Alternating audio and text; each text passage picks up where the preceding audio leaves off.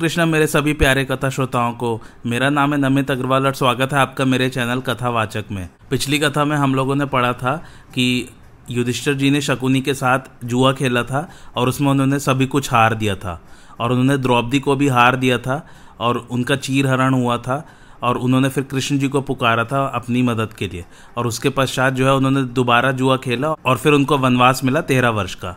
आइए आज की कथा प्रारंभ करते हैं। महात्मा पांडव, दुरात्मा दुर्योधन आदि के दुर्व्यवहार से दुखित और क्रोधित होकर अपने अस्त्र, शस्त्र और रानी द्रौपदी के साथ हस्तिनापुर से निकल पड़े। वे हस्तिनापुर के वर्धमानपुर के सामने वाले द्वार से निकलकर उत्तर की ओर चले। जब हस्तिनापुर की जनता को यह बात मालूम हुई तो उसके दुख का पारावार न रहा। सब लोग शोक से व्याकुल होकर इकट्ठे हुए और निर्भयता के साथ भीष्म, पितामह, आचार्य द्रोड़ आदि की निंदा करने लगे।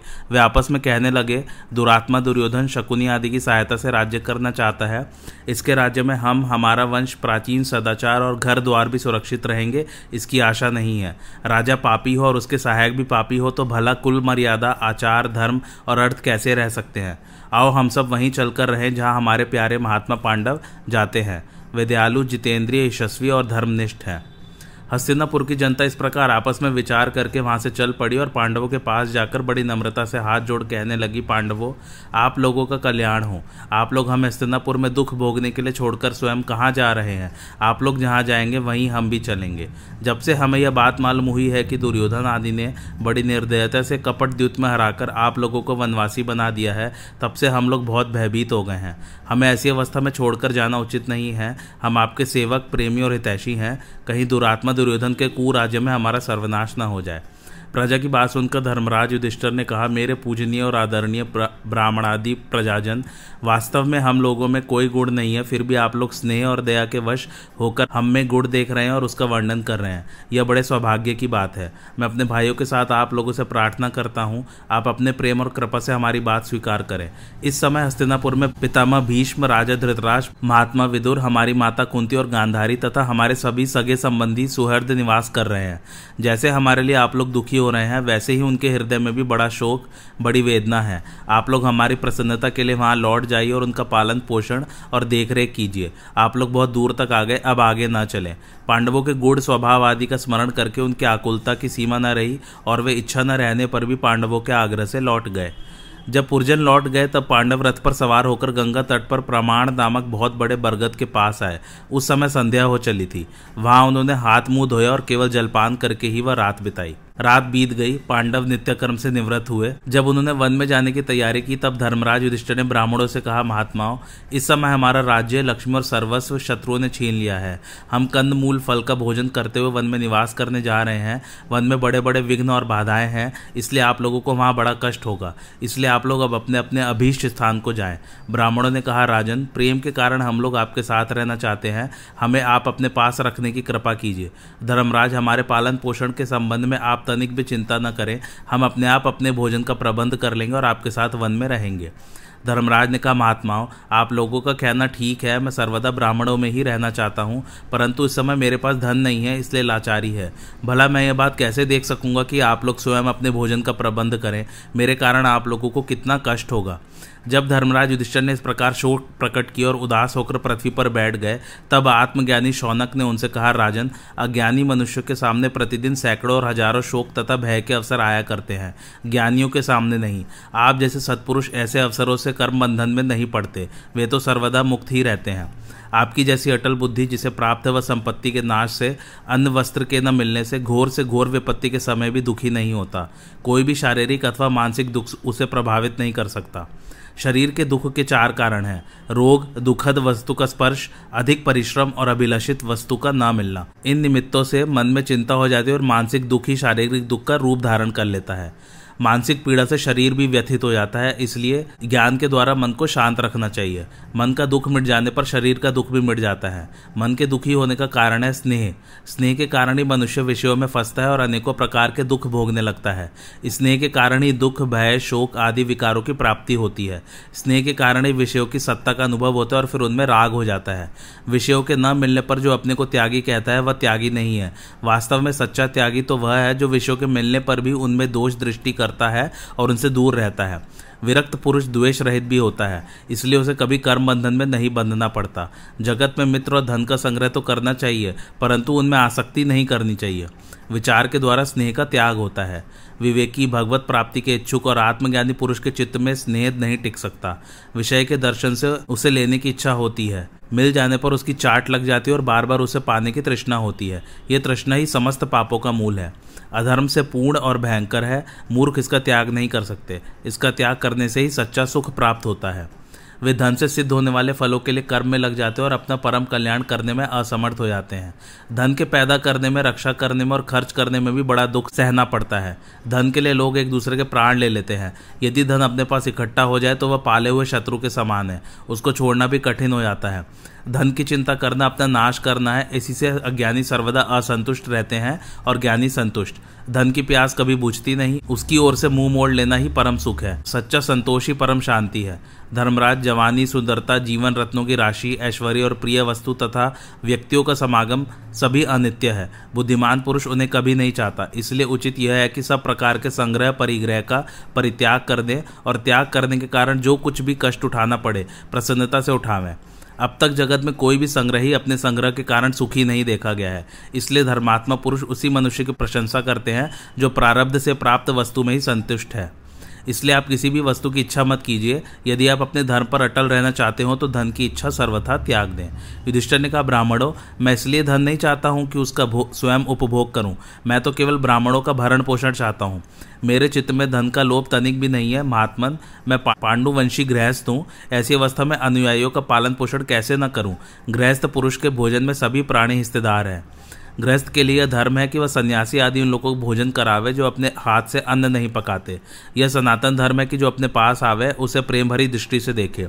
मन से उसके प्रति सद्भाव करे, मधुर वाणी से बोले और उठकर आसन दे। अतिथि को आता हुआ देकर अगवानी और सत्कार तो करना ही चाहिए। यह महान पुण्य कार्य है, जो पुरुष गृहस्थ आश्रम में रहकर इस प्रकार का व्यवहार करता है, वही अपने धर्म का पालन करता है। हमारे जैसे गृहस्थ को आप इससे भिन्न धर्म का उपदेश कैसे कर रहे हैं? शौनक जी ने कहा, सचमुच इस जगत की चाल उल्टी है। आप जैसे सत्पुरुष दूसरों को खिलाए बिना स्वयं खाने पीने में संकोच करते हैं और दुष्ट लोग अपना पेट भरने के लिए दूसरों का हक भी खा जाते हैं। इंद्रिया बड़ी बलवान है। मनुष्य उनके फंदे में फंसकर ऐसा मूड हो जाता है कि उसे मार्ग कुमार्ग का ज्ञान नहीं रहता। जिस समय इंद्रियों और विषयों का संयोग होता है, उस समय पूर्वकालीन संस्कार मन के रूप में जागृत हो जाते हैं। मन जिस इंद्रिय के विषय के पास जाता है, उसी को भोगने के लिए उत्सुकता हो जाती है और प्रयत्न भी होने लगता है। संकल्प से कामना उत्पन्न होती है और विषयों का सहयोग रहता ही है। इन दोनों से पुरुष विवश हो जाता है।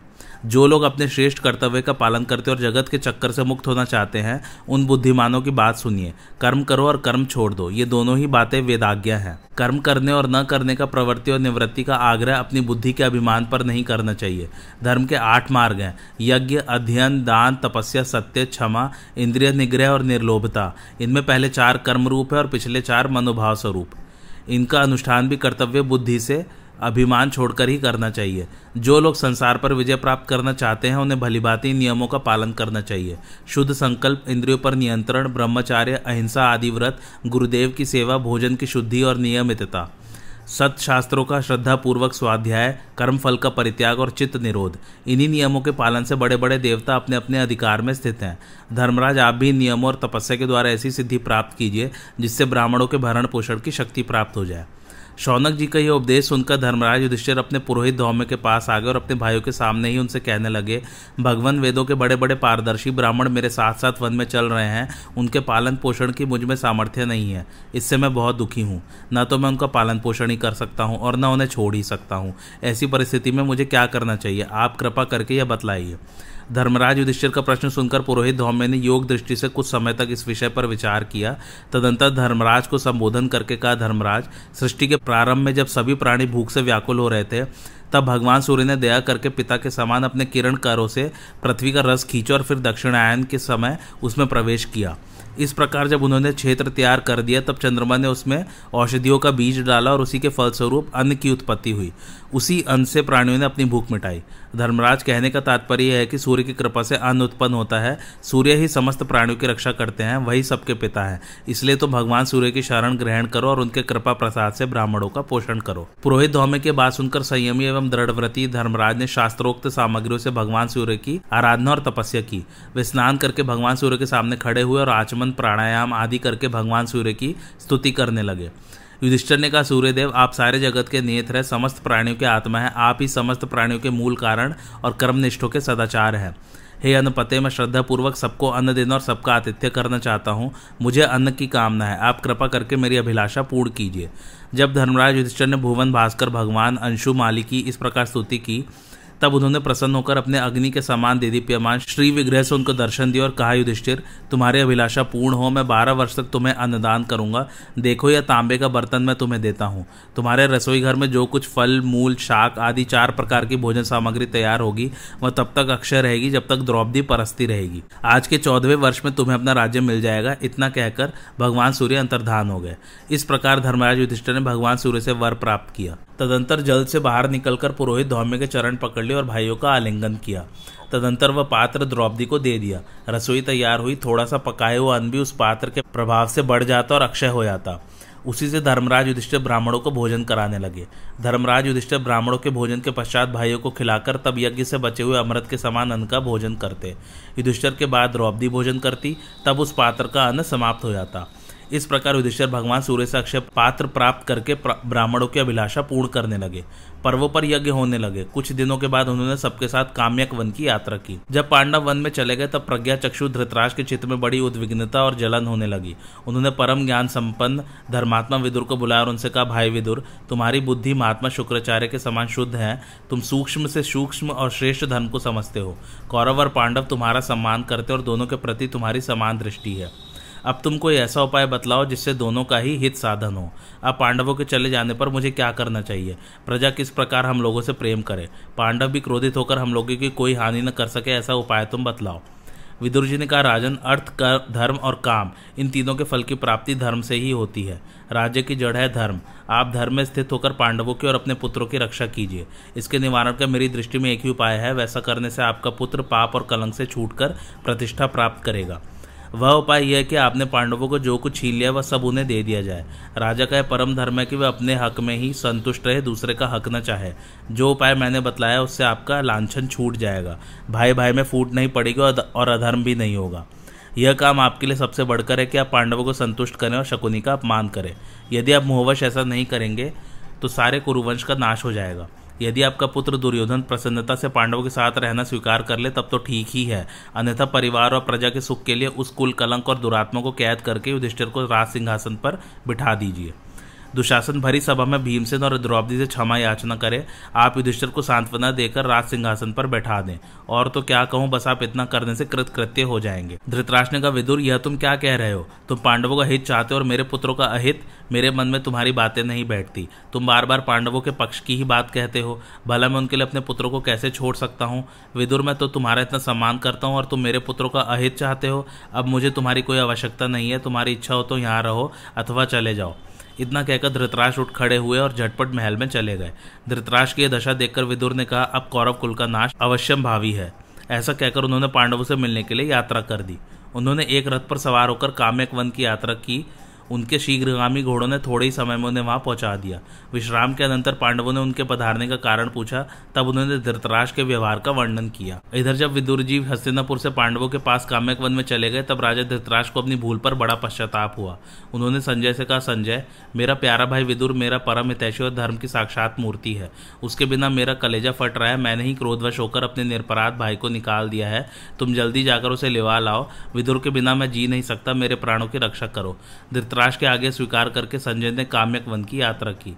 विश्राम और कुशल मंगल के पश्चात संजय ने अपने आने का कारण बतलाते हुए कहा, विदुर जी, राजा धृतराष्ट्र आपकी याद कर रहे हैं। आप हस्तिनापुर में चलकर उन्हें दर्शन दीजिए और उनके प्राणों की रक्षा कीजिए। विदुर जी ने संजय के कथनानुसार पांडवों से अनुमति ली और फिर हस्तिनापुर लौट आए। विदुर से मिलकर धतराज को बड़ी प्रसन्नता हुई। उन्होंने कहा, मेरे प्यारे भाई, तुम्हारा कोई अपराध नहीं है। यह बड़े सौभाग्य की बात है कि तुम सकुशल लौट आए। जब दुरात्मा दुर्योधन को समाचार मिला कि विदुर जी पांडवों के पास से लौट आए तब उसे बड़ा दुख हुआ। उसने अपने मामा शकुनी, कर्ण और दुशासन को बुलाकर कहा, पांडवों के तैशी और हमारे पिताजी के अंतरंग मंत्री विदुर वन से लौटकर आ गए हैं। वे पिताजी को ऐसी उल्टी सीधी समझावेंगे कि फिर से पांडव बुलवा लिए जाएँ। उनके ऐसा करने के पहले ही आप लोग कोई ऐसी युक्ति लगावें जिससे मेरा काम बन जाए। दुर्योधन का अभिप्राय समझकर कर्ण ने कहा, हम सब कवच एवं शस्त्रास्त्र धारण करके रथ पर सवार हो और वनवासी पांडवों को मार डालने के लिए चल पड़े। इस प्रकार पांडवों की मृत्यु की बात लोगों को मालूम भी नहीं होगी और हमारा कलह भी सदा के लिए समाप्त हो जाएगा। जब तक पांडव लड़ने भिड़ने के लिए उत्सुक नहीं है, शोकग्रस्त हैं, असहाय हैं, तभी तक उन पर विजय प्राप्त कर लेनी चाहिए। सभी ने एक स्वर से कर्ण की बात स्वीकार कर ली। वे सब क्रोध के अधीन होकर रथों पर सवार हुए और पांडवों को मारने के लिए वन के लिए चल पड़े। महर्षि व्यास बड़े ही शुद्ध अंतकरण के पुरुष हैं। उनकी सामर्थ्य अनिर्वचनीय है। जिस समय कौरव पांडवों का अनिष्ट करने के लिए यात्रा कर रहे थे, उसी समय वे वहाँ आ पहुँचे। उन्हें अपनी दिव्य दृष्टि से कौरवों की दुर्बुद्धि का पता चल गया था। उन्होंने स्पष्ट रूप से आगे देखकर कौरवों को वैसा करने से रोक दिया। तदंतर धृतराज के पास जाकर वे बोले, धृतराज, मैं तुम लोगों के हित की बात कहता हूँ। दुर्योधन ने कपट पूर्वक जुआ खेलकर पांडवों को हरा दिया और उन्हें वन में भेज दिया। यह बात मुझे अच्छी नहीं लगी है। यह निश्चित है कि तेरह वर्ष के बाद कौरवों के दिए हुए कष्टों को स्मरण करके पांडव बड़ा उग्र रूप धारण करेंगे और बाड़ों की बौछार से तुम्हारे पुत्रों का ध्वंस कर डालेंगे।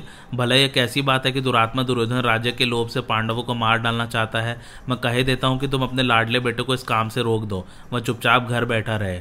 यदि पांडवों को मार डालने की चेष्टा की तो वह स्वयं अपने प्राणों से हाथ धो बैठेगा।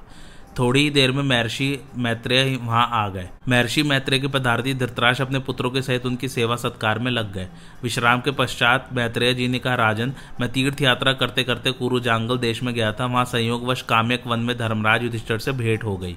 वे आजकल जटा और मृक्षाला धारण किए तपोवन में निवास कर रहे हैं। मैंने वहीं यह सुना कि तुम्हारे पुत्रों ने अज्ञानवश जुआ खेलकर उनके साथ अन्याय किया है। यह किसी प्रकार उचित नहीं कि तुम्हारे और भीष्म के जीवित रहते तुम्हारे पुत्र एक दूसरे से विरोध करके मर मिटे। इसके बाद दुर्योधन की ओर मुँह फेर कर कहा, बेटा दुर्योधन, मैं तुम्हारे हित की बात कह रहा हूँ, तुम तनिक समझदारी से काम लो। पांडवों का, कुरुवंशियों का सारी प्रजा का और तुम्हारा भी हित तथा प्रिय इसी में है कि तुम पांडवों से द्रोह मत करो। वे सबके सब वीर, योद्धा, बलवान, दृढ़ एवं नर रत्न है। वे बड़े सत्य प्रतिज्ञ, आत्माभिमानी और राक्षसों के शत्रु हैं। वे चाहे जब जैसा रूप धारण कर सकते हैं। उनके हाथों बड़े बड़े राक्षसों का नाश होने वाला है और हिडिम्ब बक, किरमीर आदि राक्षसों को उन्होंने मार भी डाला है। जिस समय रात में वे यहाँ से जा रहे थे, किरमीर जैसे बलवान राक्षस को भीमसेन ने बात की बात में मार डाला। तुम तो जानते ही हो कि दिग्विजय के समय भीमसेन ने दस हज़ार हाथियों के समान बलि जरासंध को नष्ट कर दिया। जिस समय महर्षि मैत्री इस प्रकार कह रहे थे, उस समय दुर्योधन मुस्कुराकर पैर से ज़मीन कुरेदने और अपनी सूंड के समान जांग पर हाथ से ताल ठोकने लगा। दुर्योधन के उदंडता देखकर मैत्रेय जी ने उसको शाप देने का विचार किया। उन्होंने जल स्पर्श करके दुरात्मा दुर्योधन को शाप दिया, मूर्ख दुर्योधन, तू मेरा तिरस्कार करता है और मेरी बात नहीं मानता। ले तू इस अभिमान का फल चक तेरे द्रोह के कारण कौरवों और पांडवों में घोर युद्ध होगा, उसमें भीमसेन गदा की चोट से तेरी जांग तोड़ डालेंगे। तदंतर महर्षि मैत्रेय ने वहाँ से प्रस्थान किया। मैत्रेय मुनि के चले जाने के पर राजा धृतराज ने विदुर जी से पूछा, विदुर, भीमसेन से किरमीर राक्षस की भेंट कहाँ हुई? तो मुझे किरमीर वध की कथा सुनाओ। विदुर जी ने कहा, राजन, पांडवों के सभी काम अलौकिक हैं। राजन, जिस समय पांडव जुए में हारकर वनवास के लिए हसनापुर से रवाना हुआ उस समय लगातार तीन दिन तक चलते ही रहे। जिस मार्ग से वे काम्यक वन में प्रवेश करना चाहते थे, आधी रात के समय उस मार्ग को रोककर किरमी राक्षस खड़ा हो गया। वह हाथ में जलती हुई लूक लिए हुए था। यह वह कभी तरह तरह की माया फैलाता तो कभी बादलों की तरह गरजता। द्रौपदी तो उसके दर्शन मात्र से बेहोशी हो गई। उसकी चाल देखकर पुरोहित धौम्य ने रक्षोग्न मंत्र का पाठ करके राक्षसी माया नष्ट कर दी। उसी समय किरमी राक्षस भयावने वेश में पांडवों के सामने आकर खड़ा हो गया। पांडवों का परिचय जानकर किरमीर ने कहा कि मैं बकासुर का भाई और हिडिम्बा का मित्र हूँ। इसी भीमसेन ने उनको मारा है। इसलिए आज अच्छा अवसर मिला है। मैं इसे, मैं अभी नष्ट किए डालता हूँ। उसी समय भीमसेन ने एक बहुत बड़ा पेड़ उखाड़ा और उसके पत्ते तोड़ तोड़कर फेंक दिए।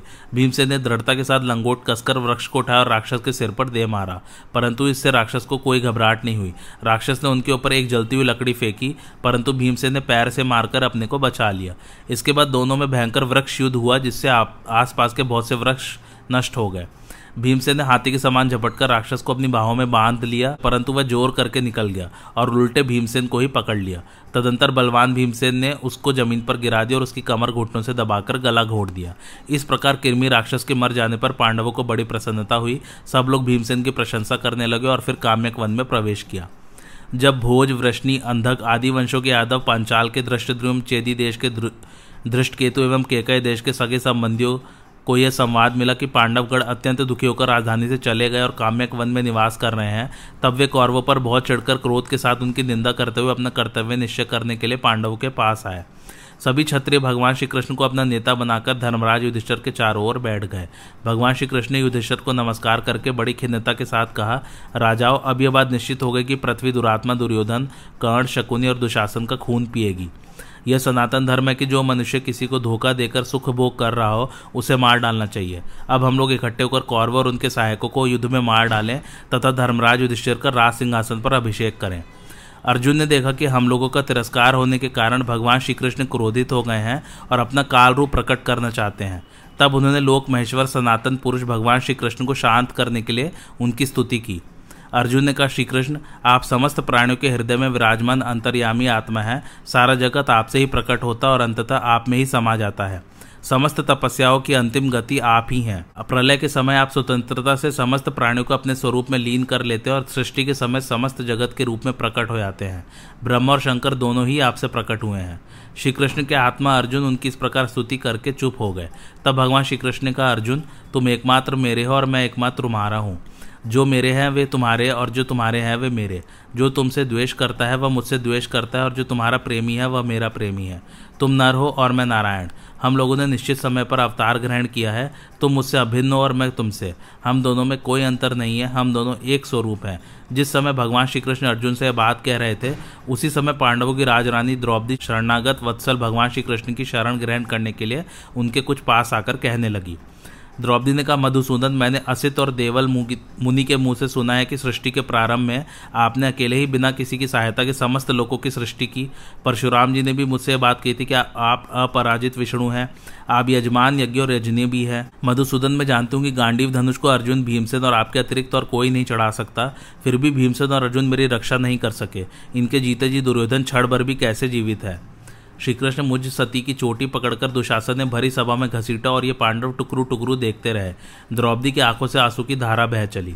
उसने अपने को कुछ संभाला और गदगद कंठ से क्रोध में भरकर फिर कहने लगी, द्रौपदी ने कहा श्री कृष्ण चार कारणों से तुम्हें सदा मेरी रक्षा करनी चाहिए। एक तो तुम मेरे संबंधी हो, दूसरे अग्निकुंड में से उत्पन्न होने के कारण मैं गौरवशालिनी हूँ, तीसरे तुम्हारी सच्ची प्रेमिका और चौथे तुम पर मेरा पूरा अधिकार है, तथा तुम मेरी रक्षा करने में समर्थ हो। तब श्री कृष्ण ने भरी सभा में वीरों के सामने द्रौपदी को संबोधित करके कहा, कल्याणी, तुम जिन पर क्रोधित हुई हो, उनकी स्त्रियाँ भी इसी तरह रोएँगी। थोड़े ही दिनों में अर्जुन के बाणों से कटकर खून से लथपथ होकर वे ज़मीन पर सो जाएँगे। मैं वही काम करूँगा जो पांडवों के अनुकूल होगा। तुम शोक मत करो, मैं तुमसे सत्य प्रतिज्ञा करता हूँ कि तुम राजरानी बनोगी। अर्जुन ने कहा, प्रिय, तुम रो मत। श्री कृष्ण ने जो कुछ कहा है वैसा ही होगा, उसे कोई टाल नहीं सकता।